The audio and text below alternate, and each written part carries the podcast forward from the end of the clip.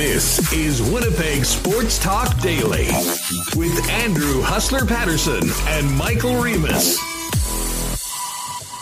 Hump Day. What's going on, everybody? Welcome to Winnipeg Sports Talk Daily. I am your host, Andrew Paterson, along with the uh, brains of the operation, Michael Remis, coming at you on a Wednesday afternoon and another game day for the Winnipeg Jets. Might be time for a pregame nap for some of you folks that like to go to bed early. 9.30 start tonight to continue uh, this week and a half out west. Big game tonight coming off that 4 nothing shutout to get things back on track Monday night in Vancouver. This is going to be a great show today. I'm continuing catching up with all the boys from 1290. Kevin Olszewski will be our guest in less than 15 minutes. KO now doing some uh, broadcasting for the Winnipeg Ice, who are on a bit of a run out in the dub hub. So we'll um, speak with KO. And then at 145, looking forward to uh, welcoming in our pal Derek Taylor to the program. DT is going to join us from the Sports Cage in Regina, and uh, we'll talk about the latest in the Canadian Football League, as well as see if um, DT maybe wants to help us with some thoughts on these mixed curling um, odds that are up now as uh, we're now into the playoff round. And um, DT's always got some sprinkles on March Madness. We'll see if he's got any thoughts with us for um, for that as well. So Derek Taylor, but 145, and the 1290 reunion week continues with Kevin O coming up in uh, just about 10 minutes. Welcome to everybody that's in the chat. Thanks for joining us right off the top of the show. Let's welcome in Michael Remis back from Mission Control. Remo, what's good, buddy? How are you? Us feeling good. Navigated some, uh, you know, delays uh, with myself this morning, but we're here. We're on time. The show is ready to go. Barely. Uh, lots, yeah, we're on. Lots to talk about here. We got some great reception yesterday from the conversation with Marat. Uh, there are some clips on our Twitter page. I got to throw them on Facebook and Instagram. Follow us there if you're not already. But uh, we did have, you know, we're going to talk about the Jets game. They're in Vancouver tonight for game two, but a lot of chatter on social media this morning after what happened in a game yesterday. Referee Tim Peel with some comments uh, caught on a hot mic. Yes, indeed. We'll get to that in just a minute. Of course, as always, we've got to thank our wonderful sponsors, uh, Coolbet Canada, the Nick and Nikki DQ Group. Um, great news for Nick and Nikki. I'll let you know about that a little bit later on. Royal Sports, Knott AutoCorp, and Boston Pizza Winnipeg. And I guess Breezy Bend as well. We'll be getting going with Breezy and hitting the links very soon. So um, wonderful that. And by the way, special shout out to Knott AutoCorp. I went out um, just over to Waverley and McGillivray before the program, had a little bit of running around to do, popped my head in, said hi to the gang there, obviously socially distanced, wearing a mask, um, and saw some of the man, the Teslas that they have there. There's so many unbelievable whips, but um, I always get sort of get occupied, focused on those Teslas there. I mean, if you're thinking about a Tesla or any of those other uh, vehicles, and uh, maybe you've got one that you want to get out using their consignment program, uh, call Trev, Barry, the gang down there. They will take good, good care of you. Great people at Knott AutoCorp, Waverley, and McGillivray, and online at knott.ca. So, Reem, yeah, I do want to get to Tim Peel in just a moment, but uh, we do want to start with the Jets. No, not a lot of information on this game we'll get while we're on the air broadcasting, um, because of course of how late it is. Um, you know, we expect that there, you know, may be some information, but honestly, the information of concern is really not as much about the Winnipeg Jet lineup. I think we all know what to expect from Paul Maurice, um, barring some unknown injury that you know hasn't been disclosed. It's the Canucks, especially at the center position, that have been absolutely devastated. You heard Travis Green somewhat um, despondent yesterday answering questions about what it might be like to go up against a team in Winnipeg without their four top centers. Yeah, Bo Horvat banged up, took that shot, was helped off the ice uh, by a couple of Jets players, including Adam Lowry, and we were joking the contrast scene in Calgary, who uh, tried to steal the puck, you know, the first uh, game-winning puck from the Sens goalie. But uh, Horvat, uh, Pettersson has already been out. Uh, Sutter has been out, and I think there is one more, as you mentioned, four. Uh, but that's a tough, tough sledding. Yeah, Jay Beagle is the other one. Uh, tough sledding. So we'll wait and see what Travis Green has to say. No, we don't really know right now. It seems like the Jets are going to roll with the same lineup as last game. But I mean, that's tough sledding for Vancouver. Uh, they're going to need to rely on their goalie in Thatcher Demko. Uh, Jimmy Vesey, who they just picked up off waivers, he's uh, going to be having a more elevated role. And uh, the, the one guy I like who is getting more opportunity now on Vancouver, uh, Hoglander, little guy, uh, plays tough, has some flash. Uh, I have liked what I've seen from him in the limited uh, games that I've seen from Vancouver when they play the Jets. Yes, indeed. And uh, Jets, not surprisingly, still a favorite, even more of a favorite than they were on Monday night. We'll get to the Coolbet lines a little bit later on. Okay, listen, everyone's talking about this. Last night, Nashville, Detroit. Tim Peel caught on a hot mic and has been canceled. Now, he hasn't been canceled. He didn't say anything racist, homophobic. I mean, it's not like a normal 2021 canceling, but he did do something, Remis that calls into question the integrity of NHL officiating, and it almost seemed a little too convenient um, to uh, end the road early for Tim Peel. Before we talk about it, let's hear how it sounded last night on the Nashville broadcast. It wasn't much, but I wanted to get a fucking penalty against Nashville early in the. Oh my word! Yeah, yeah. My word, the uh, I, geez, the glory of the internet. I guess uh, you didn't have to spend all that time uh, editing it out. Um, the f bomb was not the reason why he got canceled. It was the fact that he said, "Yeah, I wanted to give Nashville a penalty early on." Just a straight up admittance of everything we knew all along that makeup calls are real and they're a thing in the National Hockey League. And I don't know about you, I'm sort of surprised that I'm not surprised that some people were up in arms about it because that's just the way people are. But, uh, you know, considering we know the way these games have been officiated forever, I'm stunned that the NHL sent Tim Peel out to pasture for it. I'm not surprised at all. I mean, that's an easy PR move for them. Um, Tim Peel's, you know, he's a veteran official. He's playing, you know, he's in his last, not playing, he's officiating his final season. He was due to be due his last game in a month. Um, it's an easy thing for the NHL to do PR wise. Say, you know what, we don't tolerate. I don't want to say fixing because I don't think this is this is fixing. We don't tolerate you know game manipulation, and we'll give him the boot. And ah, there we're done. It's Problem solved, right, Huss? But for anyone who's who's ever watched a hockey game in the last I don't know ever, you know that makeup calls happen. Um, they put the whistles away uh, in you know key moments of the game like overtime or the final minutes, and they don't call the game according to the rules uh, when it's you know convenient for them. So the play yesterday was uh, Viktor Arvidsson you know tripped John Merrill, uh, Arvidsson on Nashville, John Merrill on Detroit, and Merrill may have taken a, a dive or something, and then you hear Tim Peel say and caught on the hot mic.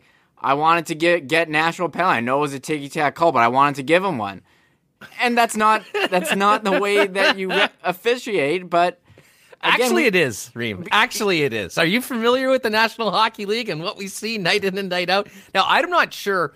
Um, God knows I had better things to do than spend my entire night watching Nashville and Detroit. So I was not aware of why the Wings were quote unquote owed one. But I mean, like you said, I mean, how many times have you seen, you know, a guy miss something or a call go one way and a goal gets scored, and you just absolutely know that things are going to get evened up. And um, he was just sort of owning it right now. I mean, the crazy thing is that Peel had a month left in his NHL career. He was scheduled to be finished on the 24th of April. He wasn't doing the playoffs this year. And I do think that you know, there was maybe some friction between he and the NHL head office. I mean, you can just take it for what it's worth. He wasn't planning, he wasn't part of the playoffs, and, you know, he was finishing up a, a really great run.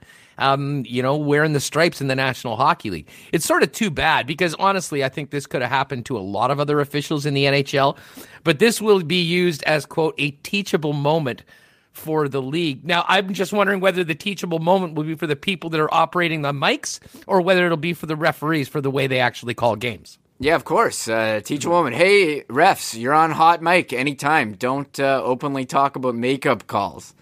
Uh, instead of, or people who are operating the hot mics, hey, don't you know turn the refs on when unless they're giving the explanation of the call. Um, you'd like to think that okay, maybe we're at a turning point where we can see. Everyone just wants to see games refer- you know, refereed consistently. You want to see a penalty at the start of the game, the same as the end of the game penalty that's in one game also a penalty in the next game. But everyone knows you don't see that. Everyone knows. Like, this is, again, not a surprise. So Tim Peel being made an example of, but I don't think anyone thinks that, okay, this is just a, a Tim Peel problem. This is just how it's been for so long. And I think you you see people on Twitter speaking out, uh, Ray Ferraro, uh, Mike Johnson saying, "Hey, let's just call the rule book as it is." And I don't know if we're going to see that. And who uh, Matt Duchene, we have a clip of him. He was on ESPN Radio in Nashville. He kind of said the same thing.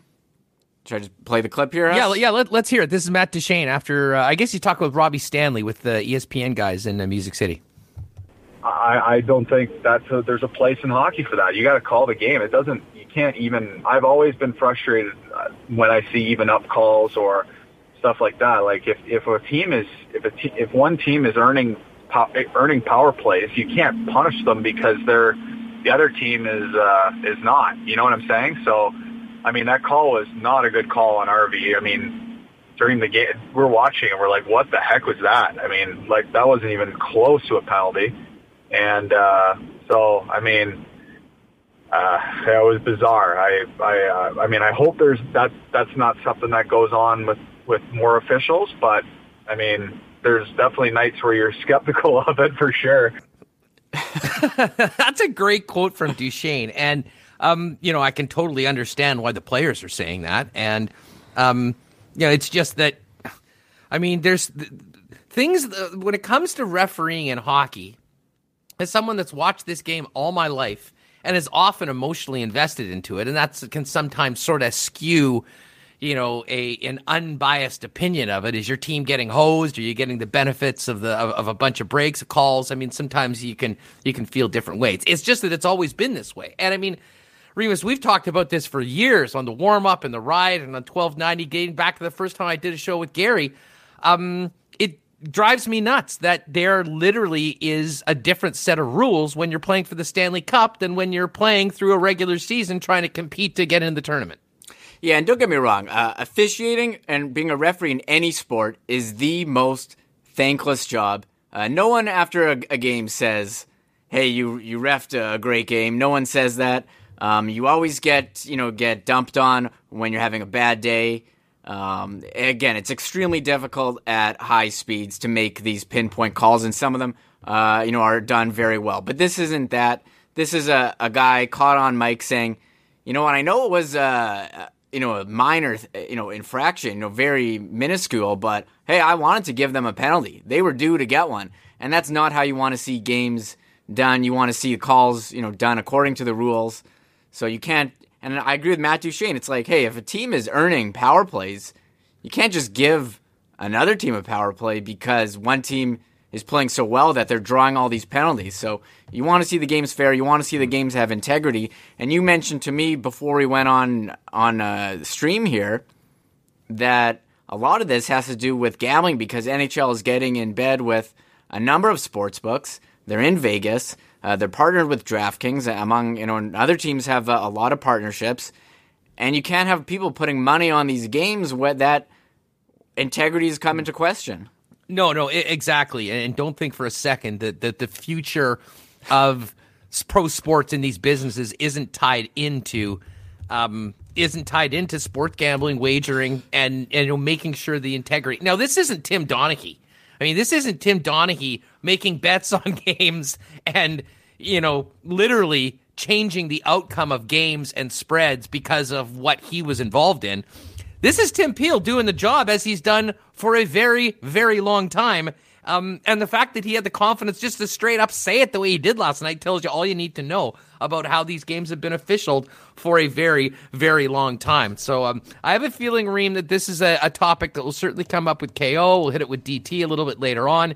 But what will be quite interesting when at some point we'll hear Paul Maurice and Travis Green and some of the other coaches in the National League speak on it. And uh, I do wonder um, because they, they need to maintain their relationships with the officials that still have jobs. I really do wonder uh, what exactly they will have to say about this, despite knowing full well that it's been going on forever right in front of their eyes. And the, those are the guys that have been dealing with it. Well, they asked John Hynes, the coach of Nashville, mm. after the game. So, what'd you think of this? He was caught on the mic. He's like, "I'm not." He basically said, "I'm not touching that. I'm not commenting on this. The league's going to deal with it." So, if I was a coach, uh, you know, when it comes to officiating, uh, if you don't want to get in trouble, you don't say anything. So, uh, I give full credit to John Hynes going for full uh, PR guy there, being like, "Hey, like it's in the leagues." he knew what's he going to say. Uh, I mean, he he could say exactly what he thinks, but he knew that uh, that's a league issue. And as a coach, I don't think you want to get too involved in that.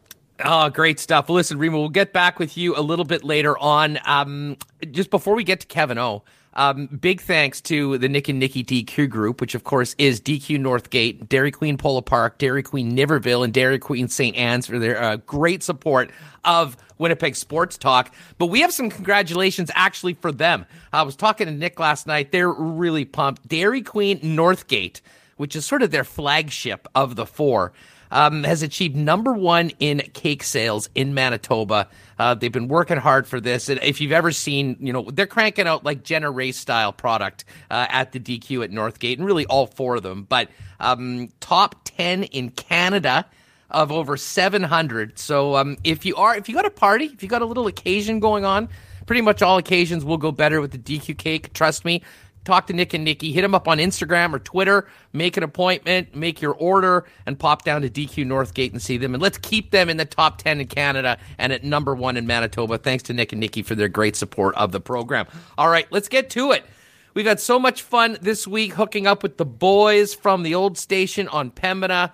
And in a lot of ways, it's uh, well, there's many funny things about uh, our next guest, and he he joins us now. It is the one and only Kevin Olszewski. You know, Kev, uh, great to have you on the program. I have to say, have a sip. You know, you can do whatever you want. A little martini, um, the internet. little terrestrial radio's dead, people. I've told you once. I've told you before. You know, I, I, the, the martini coming on is only the second best prop in the entire shot. Uh, it, what is that? Is that Yoda in the background? it's technically Grogu for the nerds out there. It is Baby Yoda from The Mandalorian. My seven-year-old uh, insisted that if I was going to go on YouTube, and she's a big fan, uh, I don't know if she's subscribed yet. Huss, no offense to you and Remis. Uh, she will get there at some point. She's still watching people unwrap toys uh, as she does for 15 hours a day. She said Baby Yoda had to be part of the shot. I uh, oblige and keep the kids happy. I'm domestic dad. This is what I do. I'll tell you what, we're going to be getting Just pregame at 9:30 start, 10:30 start. I don't care, man. Hey, we'll I'm be ready. we'll be getting the sub from Timo once they see Dad on uh, on YouTube a little later on. Hey, No, Kev, no. you do know? I mean, it was released this year by what I assume it was on the internet, so it must be legit. Um, that kids right now, the number one dream profession for children is to be a YouTuber. So essentially, right now, your kids are watching the pinnacle of human achievement right in front of their own eyes. It's something My- to look up to and aspire to. My kids have always wanted to be you, hustler. That's what it is. They're like, "What a game! This guy lives the best life in the world," and they're like, "Dad, get in on that action." That's how I ended up at twelve ninety. Yeah. unproven rumor. It wasn't the best life for the last six months or so, but things are going pretty well right now. How have you been? First off, I mean, we had a great chat with Jim. Obviously, I had Rick on yesterday. I mean, uh, a lot of people, uh, you know, love that we're having the guys on just to check in and see how things are going. Um, you are quite busy, but just how's the last month been for you after uh, the nuke? It's too busy. I, I feel like you know what my dad said the same thing when he retired. Uh, he's like uh, every day I got somewhere to go, I got something to do, I got a list this long, things get piled up. But you no, it's uh, it hasn't been as bad as probably people imagine that it is. Huss, uh, and uh, you know, not all of us are able to uh, parlay our talents into a media enterprise like you and Remis, but we're happy to, you know, tag along and, and ride the coattails and be part of your great idea. And I know it's just going to keep blowing up. But you know what? Uh, it's been good. Uh, you know, it's self reflection. I've been doing a lot of yoga. Uh, I've been focusing on my cooking skills. Cooked a chicken already today. No, I've been doing the exact same crap that I've always been doing, Huss. I stay up late. I watch Jets games. I analyze the heck out of it. I read all the tweets. I read the trolls. And then I sometimes chime in when, you know, maybe I've had one or two martinis. I get myself into trouble. They back me into a corner, prove that I don't know what I'm talking about. And then I just move along and do the show the next day. So it hasn't changed all that much. Um, you know, not to mention that uh, do, do, do, do, do, do, do. I got myself a little side gig uh, as well in the same old studio that we used to work in. So I'm going back to Pembina Highway. I'm doing the exact same stuff uh, that I used to do. Uh, a little different hockey team, obviously, and we can get into it. Uh, but huge thanks to uh, Matt Cockell and Mac Heisinger, Jake Heisinger, and Mitch Peacock over at the Winnipeg Ice uh, for hooking me up with, uh, at the very least, something to do. And it's been absolutely awesome. Getting back to my my roots and covering the dub. Well, you know what? This is great. And I mean, I do want to talk Jets with you, but let's start right off with the ice because, I mean, you're a part of the broadcast and I've had some great conversations with them. First off, I mean, great for you to be doing something right now back in sports. Um, and similarly, great for these young men to have an opportunity to play. I mean, I know it was a topic that we sort of tackled on various shows on the station over the last year. Um, everyone's lives had been turned upside down, but I you know, last June I was thinking about the kids that were missing their high school graduations and all that. And then as we got into this hockey season, I mean, the amount of young talent in the Western Hockey League makes it one of the great development areas in the world. And, you know, you can put this to other sports. Um, but man, if you're a 17 or an 18 year old with NHL aspirations to essentially be off the ice for a year, um, you know, it's devastating for so many ways. Um, I know you've been in contact with the with the ice. I mean, just great to see the players back out there um, and a real buzz of excitement. Just being thankful to get a chance to play 24 games uh, out in Regina without a doubt and you know we lose perspective as you know it's the 20 30 years ago uh, that we were in those shoes and how difficult this would be right? Uh, a lockdown on stuck in my house with my kids and chasing them around anyway. Uh, i get a little more ipad time than i normally would right? Watching youtube and uh, and playing games and doing that stuff and trying to entertain them and homeschool them and do all that stuff. So i'm distracted right? So it's no big deal. But i can't imagine uh, you know having what you do every day. And i think back to when i was a kid right we played ball hockey until we had to go to hockey practice. We had practice or games uh, eight days a week, twice on Sundays. Uh, if you weren't in a tournament, it was all that you did. So for all those minor hockey kids, let alone the ones uh, that have uh, you know qualified and, and been good enough to make it to the next level and play junior hockey, uh, yeah, it rips your heart out that they weren't able to play. So trust me, what we hear, um, you know, time and time again uh, from each and every one of them is just how thankful they are that they're getting a chance to play it all. It's only 24 games. We understand that. It's real challenging circumstances. They're living in a college dorm, uh, you know, a four by eight room with not much to do. Uh, it's just hockey all the time. They're playing back to backs. Uh, they're playing the same, you know, six teams over and over again. Uh, and it, it could be daunting. And there are smiles, you know, that Regina Pats got blown out last night, 83, and I'm sure we'll touch on that game by the ice. Kids on both sides. You know, yeah, it sucked but I was out there and I was playing and I got to do what I got to do. And I'm lucky uh, that we've been able to do that. Kids in Ontario found out today, you know, Ontario Hockey League hasn't been approved to return. And uh, the BC division has, uh, is set to return. The US division started back in the dub uh, on Friday. So slowly but surely they're getting back to it. It's massive in these kids' lives. And then you think of the high end prospects and where they're going. And the draft for the NHL moved to July, and not a whole lot of scouting and tape and, and film and research that you can get on these kids. Uh, the the pressure that they must feel to go out there and perform uh, must be immense, but at the same time, enjoy it because uh, there's so many people who aren't getting to do what they love to do right now. No, well said, and that's exactly right. Now, Kevin, um, it started off on a losing note to the Brandon Wheat Kings in game number one, and since then, the uh, Winnipeg Ice have really been on a roll, finishing up putting up an eight spot last night on Regina, and you know, I know we're talking a lot about the draft eligible kids. I mean, the story last night was about a couple 15 year olds. It's absolutely ridiculous. And it's fun, right? It's, uh, you know, we keep looking for silver linings in this whole pandemic thing and, you know, how things have changed and, you know, whether it's players' availabilities on Zoom and, you know, you lose that face to face connect con- connectivity uh, that you have with the players and the coaches. But at the same time, everybody can get in and can ask their questions in some ways uh, it goes quicker than what you were used to, right? Um, so, yeah, uh, in this certain circumstance, right? So you've got Connor Bedard, who's ripping out. He's the story uh, of junior hockey across uh, the continent, really. He's 15 years old. He's the first exceptional age player allowed to play in the Western Hockey League full time. That's great, except with this shrunk season to 24 games, uh, they've kind of abolished that rule anyway this year. So it's really not all that exceptional because the Winnipeg Ice have a guy named Zach Benson who last night put up a three spot on Regina and Connor Bedard, albeit it was Connor McClennon and Peyton Krebs and Owen Pederson who were going toe to toe with the Phenom kid. But, uh, you know, as of the third period last night, Connor Bedard did continue uh, his scoring streak. The kid is absolutely electric. He is guaranteed to be a first overall pick in the NHL in three years from now, and it's uh, amazing that it's that long away, but that it will be. Uh, Zach Bennett, Zach Benson last night uh, with a goal and two assists through uh, 50 minutes of the hockey game is only three points behind him. So uh, he's been unreal. Conor Geekie is their uh, the first pick of the ice. He's playing on a line. They got two kids out there and a 17 year old who's a rookie in the league as well, playing on the other side is Chase Berthollet and they've been absolutely dynamic. So, uh, how about youth being served? We'll take that. And uh, as we've seen in the NHL, right early uh, when you get back, uh, maybe the defensive system's not quite as tight. Uh, they only had a one week training camp. So I'm guessing the games will start to look different as we move along, but it is a short sprint in this situation. But there's been tons of open ice for those young, skilled kids.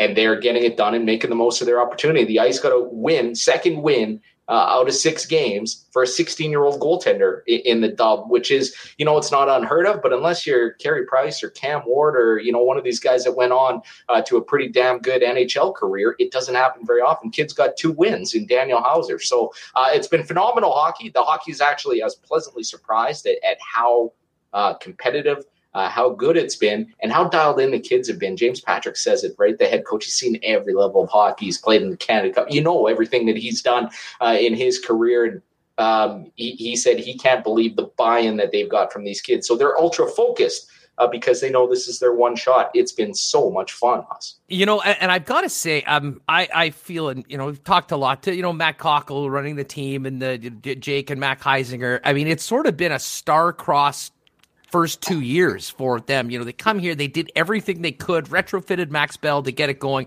put on a pretty good team, was developing this incredible rivalry with the Brandon Wheat Kings that looked like was going to be a playoff series, Kevin. And then everything shut down. You go through this year, you get it to the bubble. Um, and yet you see what is happening within the personnel of this club. And I think it's pretty safe to say that the Winnipeg Ice are in good hands, both on the ice and off the ice. And if the start to the season is any indication, we are getting into a period of the next, you know, you know, junior hockey is cyclical, um, where the Winnipeg Ice could have, uh, you know, a real significant chance to win and excite a lot of fans in Winnipeg for the better part of the next few seasons.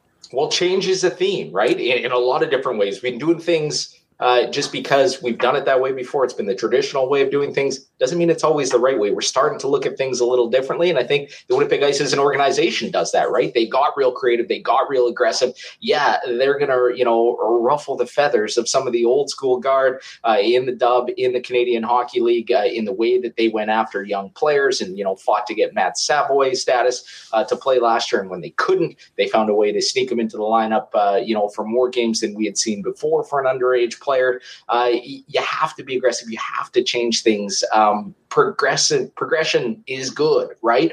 Uh, and it's moving us forward. And so far, that has paid off. And the, the coach said it last night. Post game comments for James Patrick. Like Benson had three points, Geekie had a couple. Uh, that third line, uh, kid line, if you want to call them, were killing penalties. They were out there in power play opportunities uh, because the score was lopsided, but because they helped get the score lopsided. He's like, I can't wait to see these kids in two years, like ripping around. Like they're going to be 50, 60 goal scorers if they're doing this now. So um, it, everybody has to buy in, right? From the top on down. Uh, change is difficult, as we know but it can be very, you know, lucrative and it can be very successful. And so far, uh, you have to like the shape that they're in and what they've done. And I think everybody was looking at this subway hub in Regina and, oh, the defending champs, the PA Raiders are going to be, you know, real difficult to deal with. And Mark Habscheid coaches them. It's defense first. You can imagine uh, the lockdown system that they play. A veteran team like the Saskatoon Blades are pretty good with Kirby Dach's little brother ripping it up on there. Uh, and Tristen Robins, a great Brandon product, and uh, San Jose Sharks second round pick slipped to the second round, probably could have been a first rounder. Uh, and the Brandon Wheat Kings, who we know and their history and how things work uh, with the Wheat Kings, they're always a competitive team that they were going to be kind of head and shoulders above everybody else. And the Ice uh, have stuck it to everybody. They're the only team to defeat hmm. uh, everyone uh, other than the Brandon Wheat Kings. They get that opportunity tomorrow night, and it's going to be fun. Uh, I would mention the call letters of where you could hear the broadcast. Maybe check out WHL Live uh, because it's one of those awkward situations. I know we'll get to it. Hey. but, but the hub has been great so far, without a doubt, and, and the Ice are a very, very competitive team. Yeah, of course. You know the station. You know where to find it. Uh, you know, uh, you can get yeah. um, obviously, every game uh, done there, and Kev and the gang doing a great job bringing those on. One more ice question before we move on to the Jets. Um, you mentioned first round picks. It is unfortunate Carson Lambos not with the team right now. He's one of the top prospects, period, for the NHL draft, and you know we've had him on the show a number of times. Very exciting young player, but Peyton Krebs is a first rounder. Uh, Winnipeg kid. Uh, well, I guess not Winnipeg Ice player. He Oh, came from from kid. Alberta. Yes, exactly. But you know, we've sort of adopted him here as he was the face of the franchise coming here. Is still with them. Um, how has he looked, and uh, how close do you think he's to uh, maybe doing what he's doing for the ice with the Vegas Golden Knights, Kev? Well, he was pretty close in the bubble from what Deryk Engelland's telling us. Uh, they were hanging out and he got into a warm up and almost got into a game uh, this summer uh, due to some injuries uh, with the Golden Knights. Kid is absolutely as advertised. We know how hard he worked to come back uh, from real serious knee injury. The competitive drive of this young man is tremendous. He's got an engine that doesn't quit. He leads by example on and off the ice. Uh, It's captain material. He's a surefire NHLer without a doubt. And, uh, you know, as we saw in this strange time uh, with the Henderson Silver Knights, him, guys like Seth Jarvis, uh, another Winnipegger, ripping it up in the American Hockey League. They are very, very close to making an impact at the next level. Uh, he has been full value and sixth round Philadelphia Flyers steal. And I know you got Rowicki on tomorrow, and that's the last thing I want to hear is him uh, talk about, Oh. you know, I, you can grill him about Carter Hart and how things are going in Philly this year so far. Uh, but when Connor McClennon makes it to the show, you know, he's not the biggest guy in the world, uh, but he plays with that same engine, that same fire, and he's been filling the net as of late. And last night they had as many breakaways and goalposts and a two on zero where the defenseman knocked the net off the mooring. They could have each been like six, seven points. They were in Mika Zibanejad land uh, last night uh, if things go a little bit differently. So uh, fantastic, uh, you know, from Krebs on down, but he certainly sets the tone. I'll tell you what, it- when Maricki's on tomorrow, if we do talk Flyers, he'll probably only want to talk about prospects because what's happening with the actual hockey club right now is ugly, all caps. Um, Kevin O with us here on Sports Talk Winnipeg. Kev, let's do it. Get to uh, the pro team in town. Uh, well, we could get to both pro teams, although the Moose are on a 12 day break in the middle of a 17 game homestand. Not sure how that works. So we will focus on the Jets. Uh, it's a pandemic. it, it, it, it was a um you know a couple tough results in Edmonton. Uh, you know overall, I think this really came down to Connor McDavid just you know showing that he's the best player in the world and you know making for a very frustrated top line. That top line came up big on Monday. I don't think it was a surprise that we were going to see their best. Um, and now the Jets go into a situation tonight with a depleted Vancouver team that you know is reeling, desperate for points before three games in four against what I imagine will be a very ornery Calgary Flames team, considering what happened in Ottawa earlier this week. Thoughts on the Jets heading into tonight? Um, well, I you know, first I'll start with thoughts on Vancouver. The best tweet I saw was the the rink with the the hockey stick logo, and it was a boot cast coming through it, uh, talking about their center iceman uh, after Bo Horvat went down on a friendly fire blocked shot uh, in front of Connor Hellebuyck uh, the other night. So you, you, you feel bad for Vancouver, but at the same time, you know, I look at Winnipeg in, in relation to those other teams and the issues, you know, the the stuff that the trivial nature, the style of play, the things that, you know, there's a vocal segment of the fan base, as we know, are really unhappy with the way this team looks and they're disappointed and they should be better. Um, they're doing a lot of things right to get to this point to continue on. And every time you count out Blake Wheeler, uh, yeah, he does flip the chin strap, right? And comes right back after you. And uh, he's not done yet. There are players just because you get over 30 years of age in this league, uh, you don't always just fall off the face of the earth. I mean, look at a Joe Pavelski and what he was able to do on a run last year. So, yes, I understand that production tails off um, and they're not going to look like the same player that they were still uber effective, even if they're going to have some rough nights. And, uh, you know, we see the matchups, we see the analytics. I get the arguments. At the end of the day, the Winnipeg Jets are a pretty darn good hockey team. Uh, they shut out Vancouver. I expect them to, you know, it, it, it's never pretty. It's never easy. That game was maybe as easy as it as it gets, and it was one nothing in the third period until Adam Lowry buries a deuce. right, so uh, you you you know what it's going to look like. They do things kind of their own way, but what my takeaway from that team is that they're they're just bought in, right? You know, people eh, complain about uh, the deployment, the coaching staff, and and the way that they use their players, and uh, you know the way that they continue to you know do the same things. Well overall the same things have got them to this point. I know you can't say always you know point to the standings and, and here we are but uh, you know coaching staffs don't change until players tap out right? Ask ralphie krueger what that looks like in buffalo uh, with all due respect. Uh, there's nowhere near happening there and you can say what you will about the individual personalities and who you like and and who you think does a, a great job running the team and what identity you want to have as long as all those guys are on the same page and pulling in the same direction and believing in each other, whether we enjoy the heck out of you know watching it each and every night, if we think Nikolai Ehlers should be playing ten more minutes a game, uh, you can bitch and moan about it all that you want. Uh, the reality is that those guys for that group they feel they're getting it done and they're bought in and and right down to the fourth line which to me is quite frankly has surprised the heck out of me that they've been able to do what they've done. You know, I thought in this stretch of March where we got so many games all backed up together, you've got to rotate some guys through. Look, I want to see Jansen Harkins back in there. You know, I, I want to see Kristian Vesalainen. I, I like the tease that we got from those guys early, but I kind of get why they're rolling with the with the same lineup because uh, you know. Uh, knock on wood, they've been pretty lucky as far as injury wise. Uh, you know, unlike a lot of other teams, and they've been able to. So bank those points, keep doing what you're doing uh, because it's not going to change, right?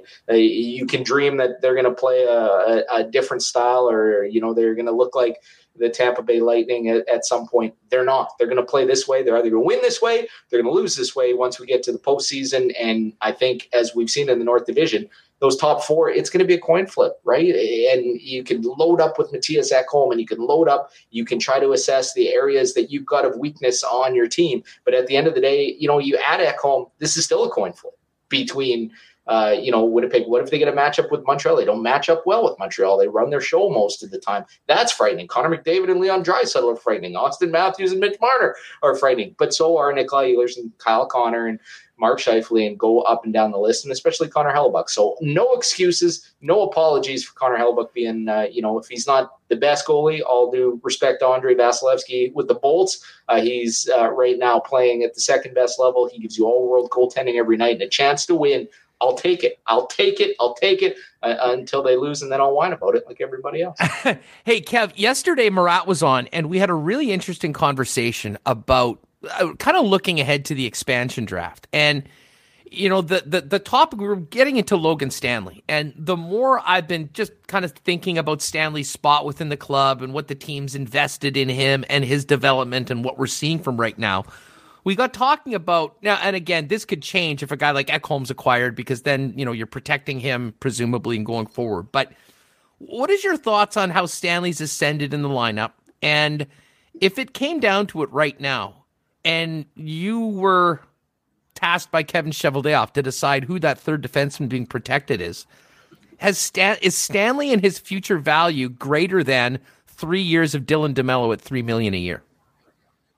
Um, it's a real tough question, which is shocking, isn't it? Yeah. At this point, you know, with Logan Stanley and everything, and he's a project. He's two years away from being two years away. A lot of people were dead wrong on this one, uh, and I gave you know, the Winnipeg Jets the benefit of the doubt, the way that they've developed players. And I know there's issues right now, right? You don't want young players uh, you know, sitting on the taxi squad. That was said earlier. You've heard Kevin Cheveldayoff said, "Oh, I'm just, I can't wait to see Dylan Samberg in a Jets uniform," and he's been waiting. But how do you argue with the path and with you know the way that they've developed younger players? When you look at Logan Stanley, they made the right choices, and here he is being a serviceable NHLer, and maybe you know he continues to blossom and to shock and to surprise as he gets even better, as he gets more comfortable, grows into his body. He's still you know a very young man, and you can't teach six foot seven. All those things are true.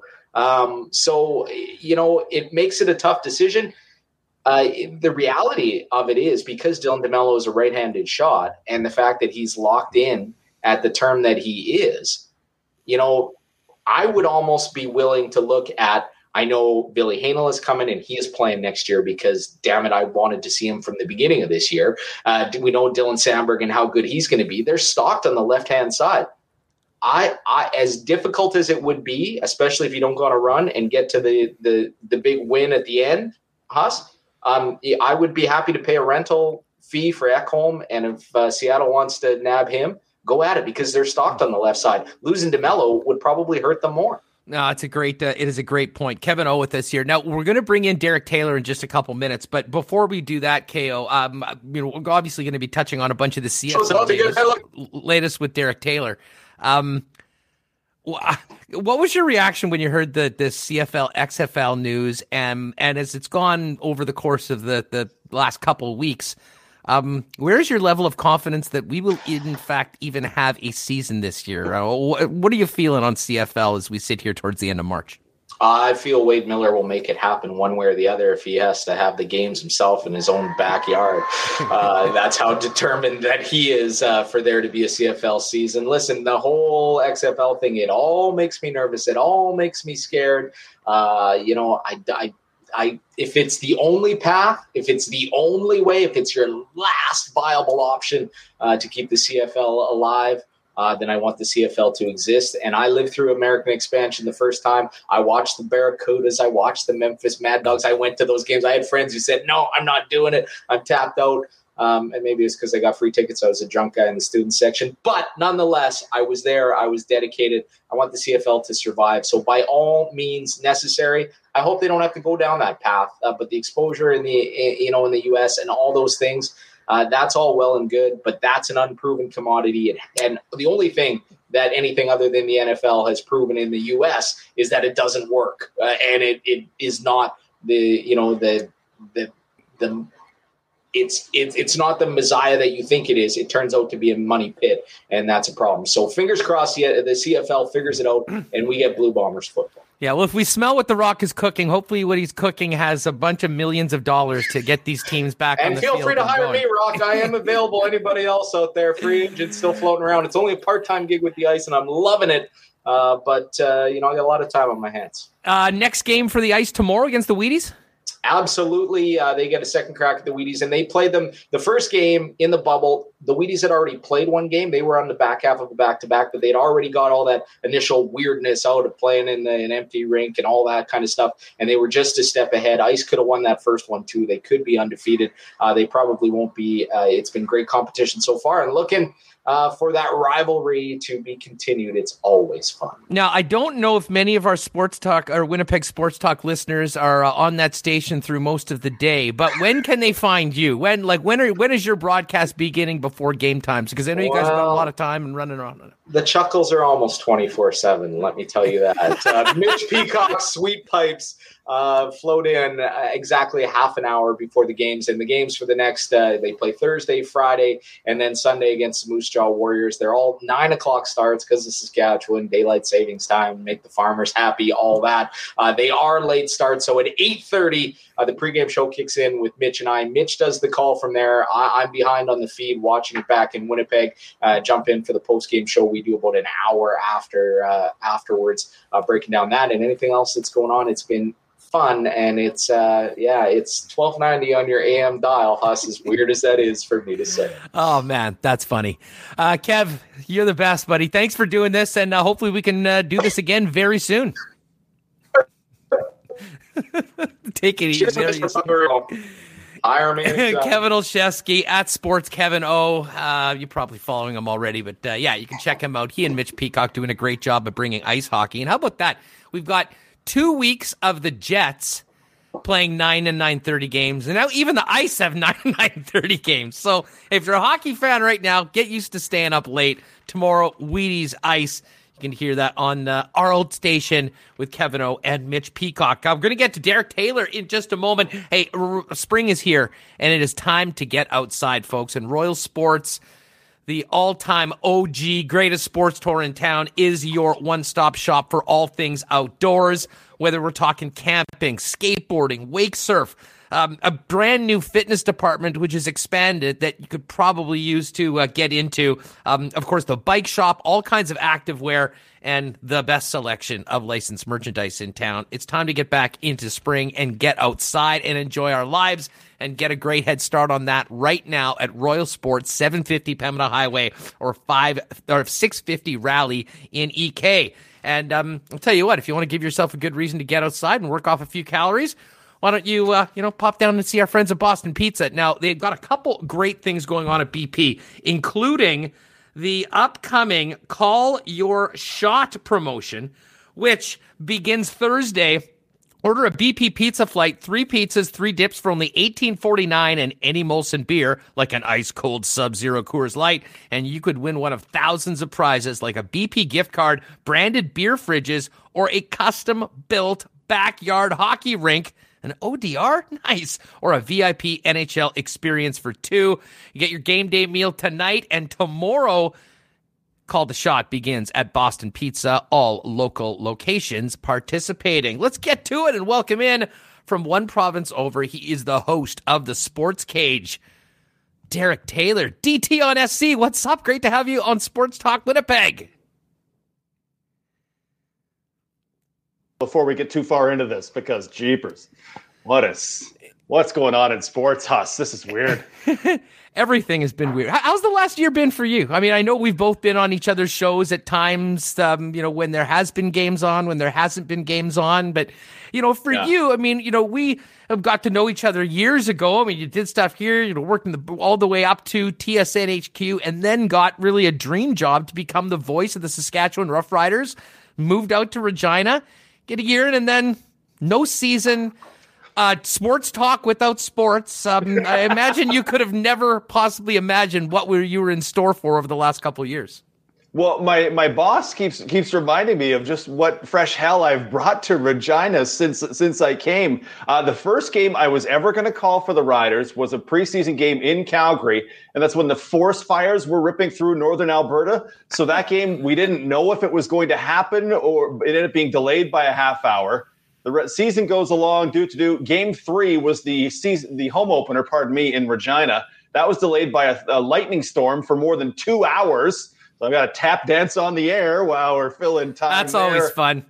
Oh, there was the uh, the game in Montreal where we all learned that once you get past the 7:30 mark of the third quarter, if you're delayed for an hour, the game is just over. So we had that delay and cancellation, and uh, and then the crossbar, and then the Bombers win the Grey Cup, and then the pandemic hits and there's no football. Uh, it's it, I was I was saying yesterday the 20s have been a really long decade. Let's let's say that. And uh, yeah, I not being able to call football just kind of rips my heart out, right? Because that's that's what we came for. That's that's kind of what sports fans here live for is the rider. So it's been really hard, and we just hope there's uh, just hope there's something coming this season. Well, I mean, absolutely. I think that there things are coming. We just don't exactly know what they are. Um, you know, yeah. and listen, in out in Regina, certainly here in Manitoba, um, you know, we know that fans of Canadian football are chomping at the bit to get back into their seats, cheer on their teams, and go forward. But behind the scenes, and I think far more concerning, probably in markets outside of Regina and Winnipeg, is the just the general state of the league having missed a season. What was your initial reaction when you heard Naylor's report a couple weeks ago about working with the XFL and um, you know what? What were your takeaways from that? Because mine wasn't necessarily, oh my God, what about three downs, four downs? It was, if this is seriously being considered and talked publicly, I mean that yeah. tells you all you need to know about how precarious this financial situation is for the Canadian Football League. Right, and there's there's so many things. Right in the beginning, I, I put up a poll. I said, "Do you think these talks are serious? They're nothing." Blah blah blah and people said, "Well, where's the where's the no no answer, no opinion option because we don't have any information." And I thought, "Really? You don't think we have any information? It's it's circumstantial, hmm. but we have a ton of information." Because people would ask, "Well, why didn't the CFL go to the NFL?" That's a great question. And I feel like that's going to be on the top of the list of anybody who runs the Canadian Football League. You know, it'd be great is if we could partner with the NFL and some of their light could shine on us. So from that, I kind of put take away, well, they must have, and it didn't work out. I don't know it to be a fact. I'm just inferring from from what has, has happened because why would you go down the road with a group that isn't currently running instead of the National Football League? Uh, the one thing that that I get stuck with, and it's kind of led me where I go down this path is Dave Naylor works for TSN. The CFL is broadcast on television exclusively on TSN. A, a deal involving the Canadian Football League would be of utmost importance to TSN. The fact they put out a statement uh, the, on the Wednesday where it was first revealed that the CFL and the XFL were going to talk was was really telling to me. So when Naylor writes things in his columns, I don't believe that he can just be wildly speculating when it's a matter that is of such importance to the company that pays his his paycheck. I just don't believe that he can be wildly speculating. I look at those when he wrote that first column on that Wednesday, I looked at it and went, the stuff that he's saying, brace yourself for play between the CFL and XFL. His boss's boss is not going to let him just do that in my mind. Go, yeah, you don't oh, just you know throw what? that out there. Right. Well, a, a, lot of guys could, right? But in that exact situation, Naylor works for TSN. TSN eh, broadcasts every CFL game they would be a part of this. They have a deal through what is it, 2025. I just can't imagine that folks at the highest levels of TSN were not involved in what Naylor wrote on that day. And you see, Farhan Lalji is is much along the same lines of Naylor and believing that this is very, very serious. Tim Baines of the Ottawa Sun is another guy who's who right off the bat said, "This is very serious. This this looks like this is coming." So that's always taken me where I go because there are just questions in it that I that I can't answer as well of why does the XFL push its season back if if these are just talking about talking? Why are reports that you were talking eight months ago? If this is just we're talking about talking, the the things that were put out to us initially and the things that have happened since from parties with significant financial interest make me believe this is all very serious. Derek Taylor with us from the Sports Cage in Regina here on Winnipeg Sports Talk Daily. Um, DT, now that we um, uh, like in the midst of all of this, where we've been talking about sort of the bigger future of the league, there's also the more pertinent question of what about this season?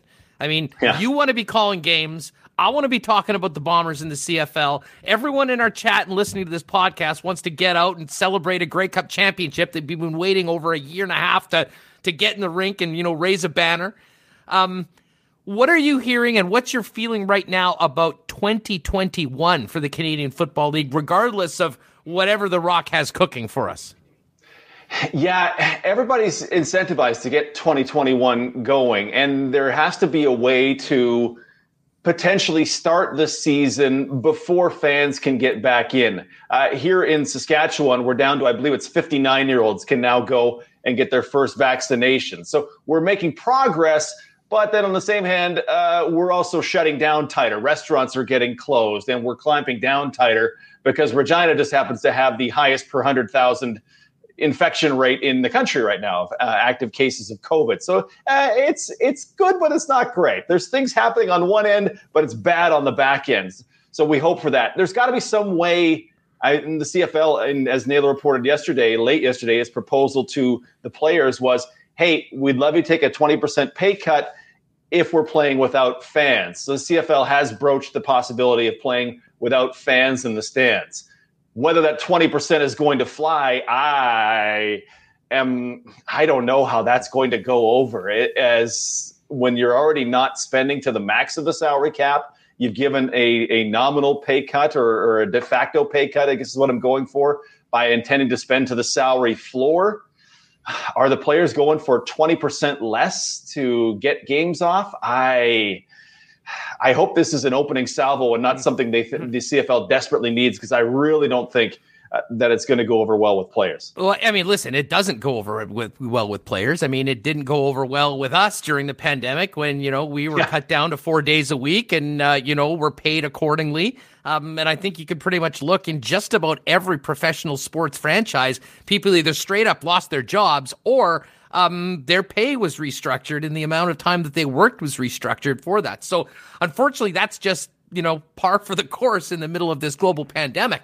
I guess the question is, and what will be really interesting, um, because I, I mean, for CFL salaries, 20% is significant. I mean, if you're making 6 million bucks and you're getting clipped 20 million, uh, 20%, yeah, you're losing a million too, but you're still getting 4.8. I mean, the, the economies of scale yeah. are not the same on this. However, Um, and, and, this is a reality. I heard Stanley Bryant on OB yesterday, or Jermarcus Hardrick on OB yesterday, talking about what he's been doing and how busy he has been. He's doing football camps and he's doing personal training and he's doing a bunch of other things. And I would imagine most players in the CFL, out of just necessity, have figured out other things to do to pay the bills in the meantime. And I guess the question is when you get down to this amount of time and this pay if they are already down the road of other things. I mean, most of these guys have to be thinking about life after football at the best yeah. of times, never mind now. And you do wonder if there's some guys that will just walk away. The other side of the coin, though, of course, is the XFL isn't playing. I don't know if fan controlled football is going to pay the bills. So if they do want to play football and keep their dream alive of, you know, playing football for a living, you know, they may have to hold their nose and accept what is there from the Canadian Football League, or it simply doesn't happen. They may have to, but think think of the American guy who came up and the minimum now sixty five grand, lop twenty percent off of that. Okay, well now you make fifty two grand Canadian. You go back home and uh, that turns into we hear exaggerated numbers of it's twenty by the time I get home. Whatever it, it, it's not a lot of money by the time you get home, right? Times it by 0.7. Okay, now I'm getting back with thirty five k then I pay taxes, boop, boop, and you go, I'm a guy with a four year degree. I probably have a career in mind uh, on the side of this because I wasn't a first round NFL draft pick. I, I was a fringe, whatever professional player. There, there are guys for whom they're just going to walk away. And I feel like we've, we've seen that already from the pandemic. Uh, both guards in Calgary retire, Brad Erdos and Shane Bergman. And I know Erdos missed 19 with injuries. And it all plays a factor, but I, uh, my my feeling is that was inspired by Delvin Bro today announced his retirement. I wonder how much of that was inspired by the fact of well, we didn't play in night in twenty. I'm getting a little older. I was injured in 19, and I don't know what 2021 is going to be like. I, am just I, I'm really concerned that we're going to we're going to lose some of the guys that we love there'll be more coming in to take their jobs because I mean, uh, you know very well, like I do from the beginning of our careers, we did stuff for dirt money back in the day. I made 23 grand in my first job. So there are people who will do it for dirt money because they want to build something. And uh, but are we are we poor for the players that will lose as oh, fans? Oh, listen, if that is the case, I, and I think to be honest, DT, that is going to happen no matter what. I mean, just on account yep. of missing one full season of professional football, there will be guys that you know were close to the end but would have come back. Can they still come back? Are they even able to do it?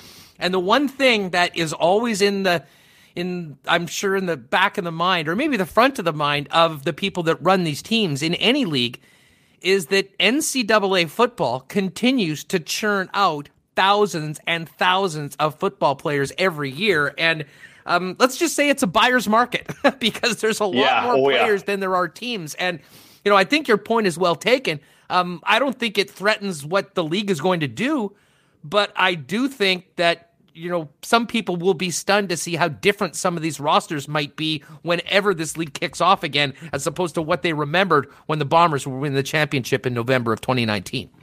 I have no memory of that that championship happening. I believe the big the Grey Cup is vacant. Isn't it vacant now? Isn't that how that works? I'm pretty sure. Yeah. So it's I, I just I, I wonder because it's so important that they get back on the field right in 2021 because if if it wasn't, why are they talking to the XFL? If these reports of, oh, they're probably going to lose collectively 60 to 80 million dollars as far as the nine teams this season uh, are accurate, well, you lob that on top of the 10 to 20 million that they lost collectively as teams in, in a good year in 2019.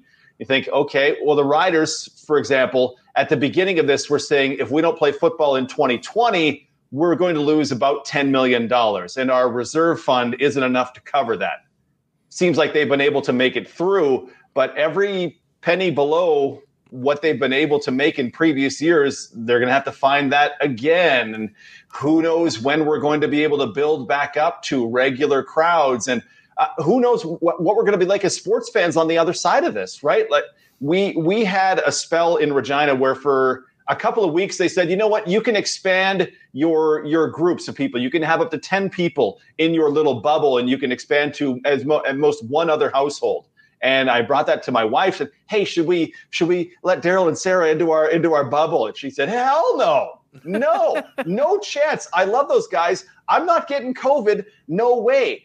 And that's a real. She is a social animal. And the pandemic has changed her in that respect. And I honestly wonder what we're going to be like when this is all done because right now it seems like a never-ending pit of despair and fiery hell that we're that is a great way to sum it up dt uh, a great pit of fiery hell and despair. Uh, well hopefully uh, it'll cool down a little as you get forward. And listen i mean i for one I mean, I'll tell you right now, if I could go to a hockey game indoors at whatever the population of the building percentage that they were fine with. I mean, I would do it, but that's just one person. I mean, you ask 10 of them and five might be there and five aren't even close to there. And two of those 10, even when things are good, might give it a year or two. So I think your point's very well taken. Yep. We really don't know uh, what's going to be on the other side. And that might mean, you know, some more very difficult decisions for the people running teams, as well as, um, you know, essentially just a, a, market correction for things like salaries and just the way that all of these leagues do their business for the better part of three, four, five years. I'm talking about what, you know, what this flat cap in the National Hockey League is going to do to free agency. And we saw what had happened last year in, in, in a abbreviated strange time in the middle of the pandemic. That's not changing this summer and probably not the summer after. So, um, hey, let me ask yeah. you this right now, when you're doing your show, with the Riders not playing, junior hockey is back. Curling is big uh, here mm. on the prairies right now. Hockey, what what's the spread right now? I mean, what's the what's the number one story right now in Regina, and how are you splitting up your show? I mean, what is dominating mm. the airwaves right now when you're talking to your people every day on the cage?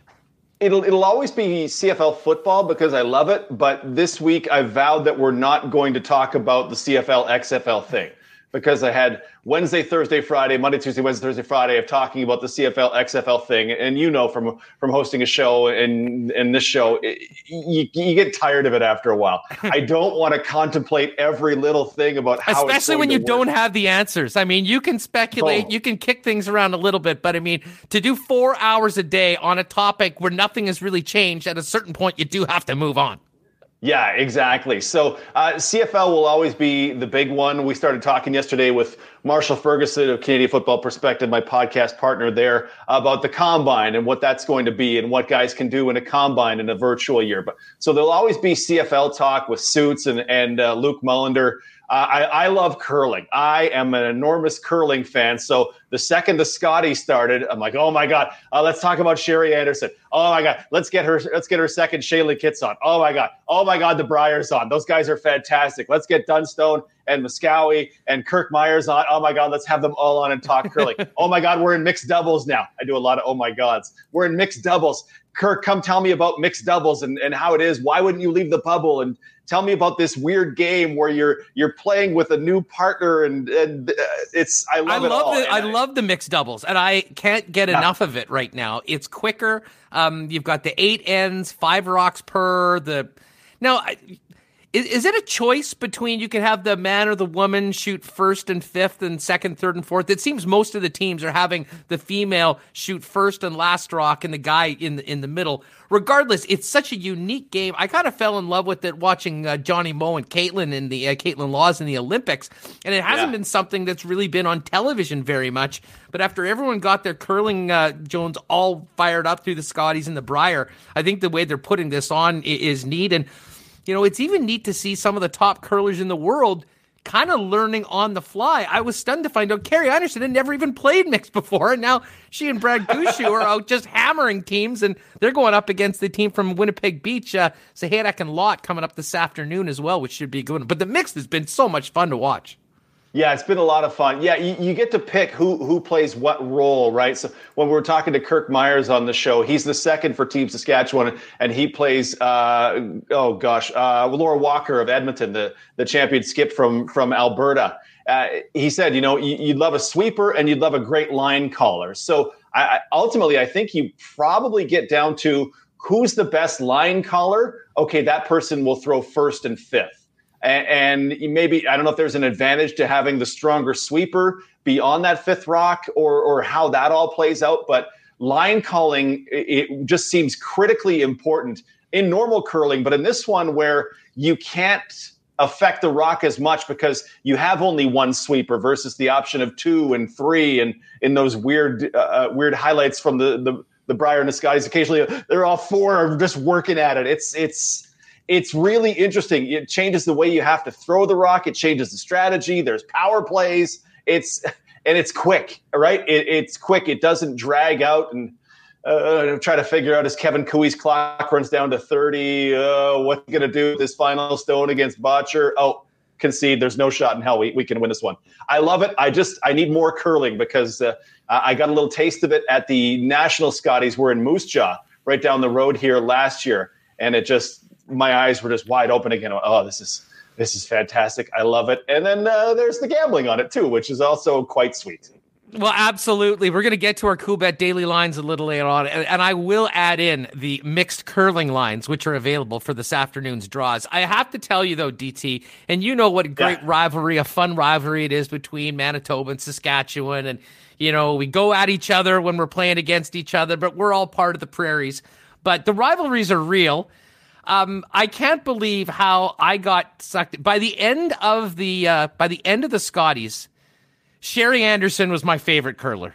You see Good. all these yep. incredible, like young guns and all these young teams. And then there's the wily vet Sherry out there, you know, making the last stone, beating teams that many people think that she shouldn't do it. And oh man, just the way that she conducted herself was, uh, I made a big, big fan out of me. Um, and then of course, I mean, you know, we all wanted Saskatchewan to win because then that would have been another dig that we could have said, well, it took a guy from Winnipeg to actually finally put Saskatchewan over the top. But Matty Dunstone, what a player he is, and that, that is an exciting team. I think we're going to see them oh. finally get to the top of the mountain sooner as opposed to later.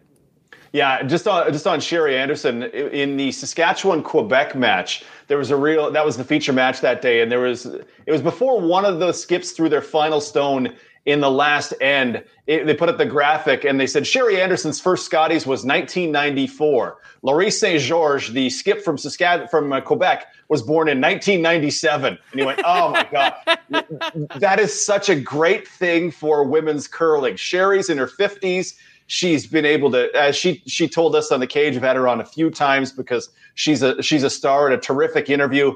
She's able to stay healthy. She's able to say, "My my hips are good. I'm going to keep curling." And then on the on the low end, here's Laurie St. George at 23 making her way in and she was an absolute treat to watch during that event so that's been great and and this province will be just completely hyped about the Matt Dunstone rink in the coming years. Bronze medalist last year, bronze medalist this year, and they brought in Kirk Muyres. So in the previous two Saskatchewan Tankard championships, it was Muyres rink against Dunstone's rink. Muyres won the first year, Dunstone won in 2020. And then this year they they came together. Muyres came on as their second, and you go, "Ooh, you took out the skip of the second best rink and took it apart." And while there are other great curlers, that would seem to put them on the path for a oh gosh, Jeff Stoughton like run of dominance within the province if everything keeps working for them as a foursome, right? We we remember how much how much I mean Manitoba is great for uh, Stoughton ran the province for a long time. Jennifer Jones runs the province for a couple of decades, right? That's what lays in front of Saskatchewan. And man, that Dunstone rink was not the least bit afraid of, of any of those big rinks. And that was fantastic to see. It ultimately didn't break their way in the match against Bottcher, who hit what he said was a three out of 10 times I'll make that shot kind of shot but that's that's when you play at the highest level, right? The other guys are good at it too. They were this close to being the team that would have taken out Koe in the final. So uh, I think there's a lot of stuff in Regina. You guys were, were talking uh, about Connor Bedard and the Pats. Connor Bedard, the Dunstone rink. Uh, man, when we get back to regular curling, Robyn Silvernagle's rink on the women's side has been fantastic, winning the province two years in a row. Uh, the Riders are going to crush the Bombers in the Great. I, don't know, I don't know what's going to happen in the CFL this year, but uh, Yeah, it'll, well, it'll not that, around, not that. I'll tell you that much, No. DT. Yeah, Um, it'll revolve around Winnipeg and Hamilton in the, in the CFL. But this is a great time to be a sports fan in Regina. The next couple of years are going to be lit. Yeah, well, just as long as we can get these games back on and uh, pack that stadium and uh, get ready for Labor Day and all the things that we love. Hey, DT, before we go, you did mention wagering. I can't miss an opportunity to ask you about March Madness. I was less prepared for this tournament than I have ever been before. And I think that just sort of speaks to the time that we're going through right now. Um, I, I think I think Loyola Chicago is like the only team left on my bracket. I had Purdue winning the whole thing. They lost to North Texas in the first round. However, looking You ahead, had Purdue? to, back up to back up, Huss. You had Purdue? I, it was I literally threw a dart. I'm like four Okay. seed, uh, maybe they'll go. Yeah, no, there, there there was nothing scientific about this. Um, we got eight games. Uh, have you looked ahead? Is there uh, is there a team or two that you uh, like to advance to the elite eight uh, as we look at the uh, these lines? Well, just to preface this, so uh, I've been in the the pool from TSN. It's now 19 years long. I've been in it for five years, and I, gosh, the last three I've been in the money each time, and this time I have the the most remaining points left. The most po- the highest possible score is my 103 points. So I'm in a real good spot. I have Gonzaga out of the one end, and I have Houston coming out of the other end, and ultimately, our, I think the way our bracket will play out is. Uh, it, if Baylor beats Houston, one guy will win it. If Houston beats Baylor, it looks like I'm going to win it. Contingent on what happens with Alabama down here, it's it's uh, this works out pretty good. I, I'll have some tips for you, a, a website for you when next year's tournament goes around. But I'm really looking forward to Houston because uh, they came in as statistically. There's a little formula I use. They were one of four teams that could potentially win the tournament in in my mind, and they just barely got out of that round of 32 games. So I I am curious to see what Houston will do in the Sweet 16 and uh, Elite Eight. But when Illinois went out, their bracket opened wide up. They're they have an easy path to the Final Four now. Yeah, they uh, they've got Syracuse, which is an, I mean that's a team that you're always sort of expecting to hear around March Madness. But the funny thing is, when everyone's talking about Boeheim, it's not the coach, it's the kid. He's Yeah. amazing.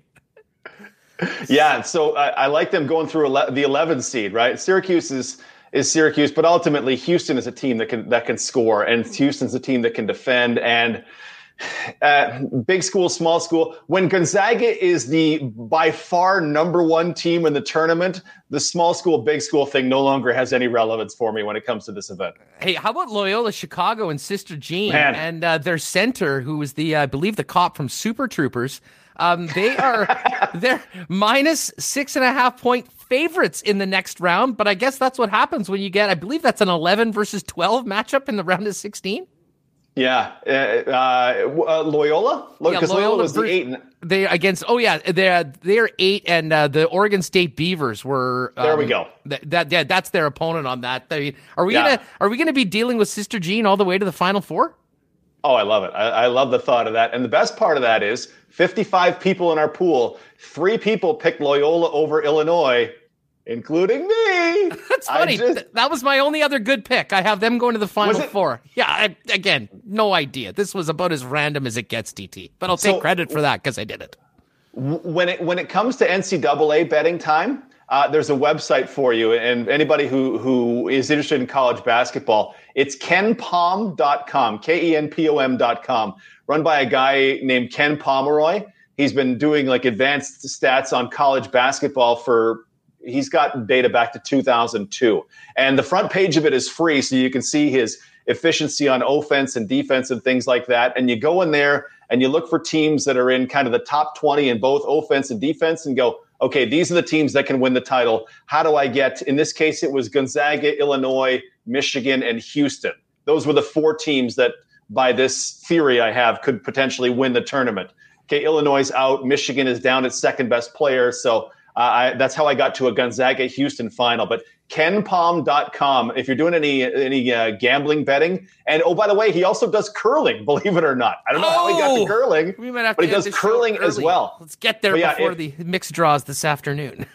Yeah. Exactly. So if I was any level of uh, serious college basketball better or wanted to be, kenpom.com is an absolute must. He is phenomenal. Oh, that is a great tip. DT, it's great to have you back on the program. Wishing you well. Say hi to your lovely wife, Fiona, as well. And uh, let's do this again soon. All the best to our friends out west in Saskatchewan. That's uh, that's awesome. Thanks, Huss. You're killing it with this new show. I love it. And anytime you need me, I'm here for you. I'll talk to you soon, pal. Thanks so much. There he is, Thanks. Derek Taylor, the one and only. You can follow him on Twitter at DT on SC. And the, the one of the best things about Taylor when he moved from TSN over to Saskatchewan to work with the Sports Cage, he went from DT on SC, DT on Sports Center to DT on Sports Cage, and didn't even have to change his uh, his Twitter handle. That's uh, I think he probably planned it that way. It just worked out too well. Let's bring Michael Remis back in. Um, we're going to get to our Coolbet Daily Lines in just a moment. Um, but Remo, great stuff with Kevin O and DT on a, on a Wednesday Hump Day edition of Winnipeg Sports Talk. A lot of fun catching up with both of those dudes. Kevin O, the first um, the first martini on the show, and he brought he brought Baby Yoda from his uh, his daughter. So I brought uh, I brought Elmo out. So uh, Kevin, oh, you're not the only one. you're not the only one who can bring uh, kids toys on here. The but, thing uh, is that that was not Kevin. Like if Kevin blamed that Baby Yoda on one of his children, he was being disingenuous. That was 100% his. And I'm not sure that that Elmo. I'm not sure that that Elmo actually isn't yours as much as you're going to try and pawn it off on little Evan. I mean, look, I get him stuff that I I want to wear. I mean, I bought him a Guns N' Roses T-shirt recently. Is that? I mean, what eight, 18, 19 month old has a Guns N' Roses T-shirt? It was clearly wow. something I wanted for myself, but uh, it's way cheaper in toddler sizes, so uh, I I went with that. Geez, I'm surprised you're getting him the GNR stuff so early. Next thing you know, he's going to be uh, ripping out behind the house to have a smoke and uh, you know hanging around the uh, the wrong side of the doors with the kids at preschool. Uh, believe it or not, uh, if you ask him, he'll tell you his favorite band is Peppers, as in uh, Red Hot Chili Peppers. they're they're heavy on the rotation. Um, hey, let's get to the Coolbet lines, and thanks to everyone that's in the chat. By the way, um, great crowd all day long. a special shout out to Wayne Jones, and I believe that's Wayne out in Norway who um, said, uh, We need more betting on curling. And then the upside down happy face. Now, I'm not sure whether this was serious or not, but I will tell you, Wayne, that if you're ready to go, uh, we've got a couple big matchups at the Canadian Mixed Doubles Curling Championship. And uh, I mentioned Kerri Einarson. Um, who's the uh, the best in the biz right now on the women's side of the game, playing with a legend himself and Brad Gushue. They'd never played together. I don't think Kerri had played mixed before but they have been unbelievable. Now they're going up against the Sahaidak Lott Rink from Winnipeg Beach, Manitoba. They're not as much household names in the team game, but they've been really good and mixed, um, and they continue to pull off these wins. They're a big, big underdog today, plus 140. Einarson and Gushue, minus 196. I'm not sure if I have the stones to throw down at Haydock lot, but they have been winning. And again, if you're like Wayne and love betting on curling, um, they've been winning people some money. The other matchup, we talked about the Laura Walker Muyres team. They are heavy favorites against Sheeman and Morris this afternoon, minus 263 to plus 80. But for the Coolbet lines, let's get to these games tonight, Remo. And, uh, you know, not surprised the Jets are a favorite a little bit more than they were on Monday night against Vancouver, considering the injuries. But the Jets, I think, still pretty good value the way that they played on Monday at minus 133 against the Canucks, more than even money at plus 114 as a home dog. Yeah, and we're kind of waiting and seeing what's going on with the Canucks lineup as well. We know Thatcher Demko was starting. Bo Horvat and Brandon Sutter took the uh, you know took the morning skate. I think they're still game time decisions. Jets making no lineup changes, same as last game, Hellebuyck and goal. So I would still lean towards the Jets, especially with these Vancouver injuries. If you're getting what are you minus 140? I mean, I still think that might even be valid. It's minus one 133 now on uh, on Coolbet. It was 135, and it's actually gone down a little bit. So I, I, do think that that probably will get closer to 140 by game time. So I think if you want to get on the Jets, do it now at Coolbet before uh, before it goes up. Um, and only five other games in the National Hockey League, including Ottawa and Calgary going at it again. What do we see from the Calgary Flames? Is this the big bounce back game that I mean they really have to have Reem? I mean, you can't play and behave the way they did in the situation that they're in and not have a big response, especially with Daryl Sutter in town and now able to watch what the Flames are doing, both good and bad, from the bench. Yeah, and a weird four o'clock start time. So if you are listening to this on the podcast, that game is going on, I guess, for national TV. Although they huh. did have the postponed Edmonton Montreal game, they could have, you know, helped out us Jets fans by making the Jets game a bit earlier to fill that that slot. I think Calgary's going to disappoint again. They've disappointed all year. Uh, I'm so off Calgary. I've picked Monahan and Gaudreau every night in fantasy. Uh, I've lost a lot of money on them. So uh, bye bye Calgary. You're you're you're done. You're on the list. Uh, so uh, decimal. I know some of you in the chat like the decimal odds. Uh, Calgary is one point five four. And Mitch, if no. you're watching, I know you rode the Sens at 2.5 last game. It's even better this week, uh, uh, today, 2.59 for Ottawa. Uh, Minnesota, a big, big favorite going up against Anaheim back at home after those crushing losses to the Avalanche. 1.37, 3.18. Um, Pittsburgh, a heavy favorite, 1.35 against the Buffalo Sabres. We all know what Buffalo's done this year, 3.3 on the line. And the other late game starting at the same time as the Jets and Canucks. If you want to get a, you know, a late game, two game parlay in, um, just about a pick 'em San Jose and the Los Angeles Kings. But um, obviously, our focus tonight, Remo, and tomorrow in the program is going to be the Winnipeg Jets. The Jets will finish up this series against the Vancouver Canucks tonight and then head to Calgary to play those Flames we just spoke of for three games in four nights Friday, Saturday, and Monday a very big, important weekend for both clubs. And what's amazing, Reem, and we didn't really touch on this yesterday, but I know a couple people mentioned it in the chat. This is all happening as the Edmonton Oilers and Montreal Canadiens shut down for a week. Well, the Oilers aren't shut down for a week. They just don't have anybody to play right now. And they're now going to have a week's rest going into that game against the Maple Leafs uh, to begin to on the weekend. Um, what is interesting about this is just what it's going to do to the NHL schedule and how problematic this will be to get games made up. And, you know, you could see if the Jets are unscathed and end up getting to the end of their schedule, you could see a team like Winnipeg have six, seven days off of rest and practice before the playoffs start while for instance, Edmonton and Montreal, who could both be playoff teams, have to play three games to the end of the season. And then it's not out of the realm of possibility that they could then start the playoffs against each other. Basically, be playing like 10 games in a row against the same team. Yeah, I don't know uh, what it means. We're getting a lot of questions like, what happens if, you know, one team plays less games than another team? Do they go by points percentage? I think that the NHL's been asked that throughout the season. They're like, you know what? We're planning on playing all the games, has been their answer. Yeah. So we'll see how they schedule these in at the end and how it affects the teams. But uh, I know some one friend texted me. He goes, "I was playing a guy in fantasy this week. He had McDavid and Draisaitl. This is the first time I've ever been happy about COVID news." so.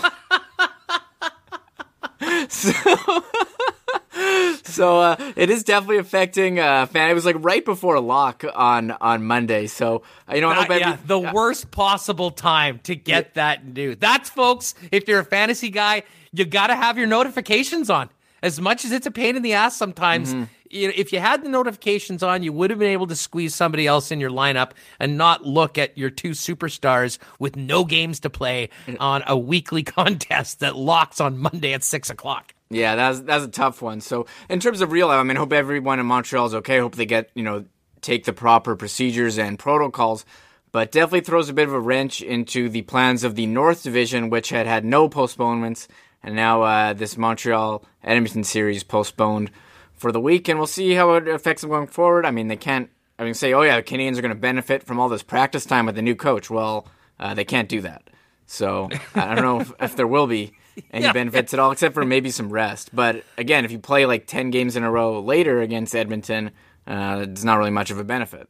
Well, again, our focus is um, won't be on the Habs or the Oilers. It'll be on the Jets and Canucks tonight. Hellebuyck back in net, coming off that big shutout on Monday, looking to get another win before heading to Cowtown for three games in four nights. A very busy weekend for the Winnipeg Jets coming up, but it all starts tonight. A 9:30 start. Of course, you can check the game on the TSN or listen to the great Paul Edmonds drop it on CJOB. And um, I'm looking forward to this one tonight, Reem. It will be a little bit late, but uh, I can handle it. I don't mind these late starts, even during the week. And uh, I'm most looking forward to uh, talking about it with guess who? Brandon Rowicki coming on the show tomorrow. And something tells me we'll spend a lot of time talking about the Jets, Reem. Uh, of course, he's got the Skates and Plates podcast um, but I also think that the last thing that he'll want to talk about is beloved Philadelphia Flyers, who killed me last night. I picked them in the lock shop as a safe puck pick at home against New Jersey, and they lose. And they actually got booed at home. It seems like nature nature is returning um, if the Flyers are getting booed at home, losing to the New Jersey Devils. Now, was that um, real crowd there? was that like fake crowd noise piped in as booze? Because either I one wouldn't it was- surprise me. Yeah, well, that, that's the funny thing. I know that the Eagles um, this year, when they were playing terrible and they were just doing, you know, they didn't have fans, so they had the crowd. They did pipe in booing just to give people the full Philly atmosphere. Um, but I have a feeling I know Pittsburgh had some fans, Yeah. so I think they've got a limited number, and every one of them was booing their asses off last night as they went down four one to the New Jersey Devils before coming back. By the way, just on Philly, and we'll ask Brandon about this yesterday uh, later. And I mean, like most people, I've been spending all my time watching in the North Division. Um, and I've seen a few a game here and there. I had no idea how brutal a season Carter Hart is having. I mean, he came into this year, and we were talking about Hart potentially being the starter for Team Canada at the Olympics. I think he's like 65th in the league right now. He's got a goals against average approaching four. Um, the entire the entire story of the Canadian goalie right now, when it comes to the Olympics, is fascinating. Um, like I, I don't know how you look at what's happened this year in the league and think that anyone other than Marc Andre Fleury is going to be starting for Canada. And a year ago, much like our conversation with Logan Stanley yesterday, a year ago that certainly didn't seem likely. Yeah, Marc Andre Fleury's been excellent. Uh, I know about what's going on there in in Philly with the goalies. I did pick up Brian Elliott in fantasy. I was like, oh, this guy's uh, this guy's playing. But I agree. A lot of our focus is been on the Canadian North Division, Scotia North, and uh, I am tuning in. I've watched a bit of the Wild. Uh, I was like the late games. Was watching Vegas the other night.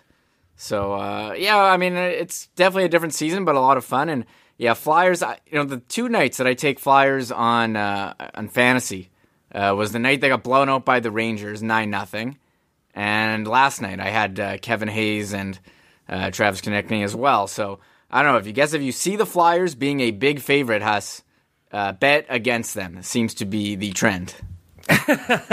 Hey, you know, before we go, um, we're going to be doing golf reports and talking a lot of golf all year long for our friends out at Breezy Bend Country Club. Check them out online at breezybend.ca or uh, why don't you join us down there? Best private club in the city. So much fun, great people. Um, but the match play, I talked yesterday about it a little bit. We talked about it a lot on the lock shop. The first round of the match play is taking place today. A few big upsets, none bigger than 60th seed Ian Poulter routing Rory McIlroy six and five in a match Remis. If you've seen this on the net, that included Rory McIlroy hitting a drive so far left out of bounds it ended up in a local neighborhood house's pool. Uh, What? It seemed like that was sign of the times. Yeah, Rory hit into someone's pool today and uh, got absolutely routed by Ian Poulter. And uh, you know, just looking live on the show, I gave it a, a few picks yesterday. Cam Smith, who big win over Lanto Griffin. My guy Abe Ancer's four up through thirteen. This is uh, this is a nice start for uh, for the picks so far because I got to tell you the hockey picks last night absolutely stunk. But hopefully they'll be better tonight. Check out Sports Talk Winnipeg uh, WPG on Twitter um, for the daily lines as well as um, bonus for you.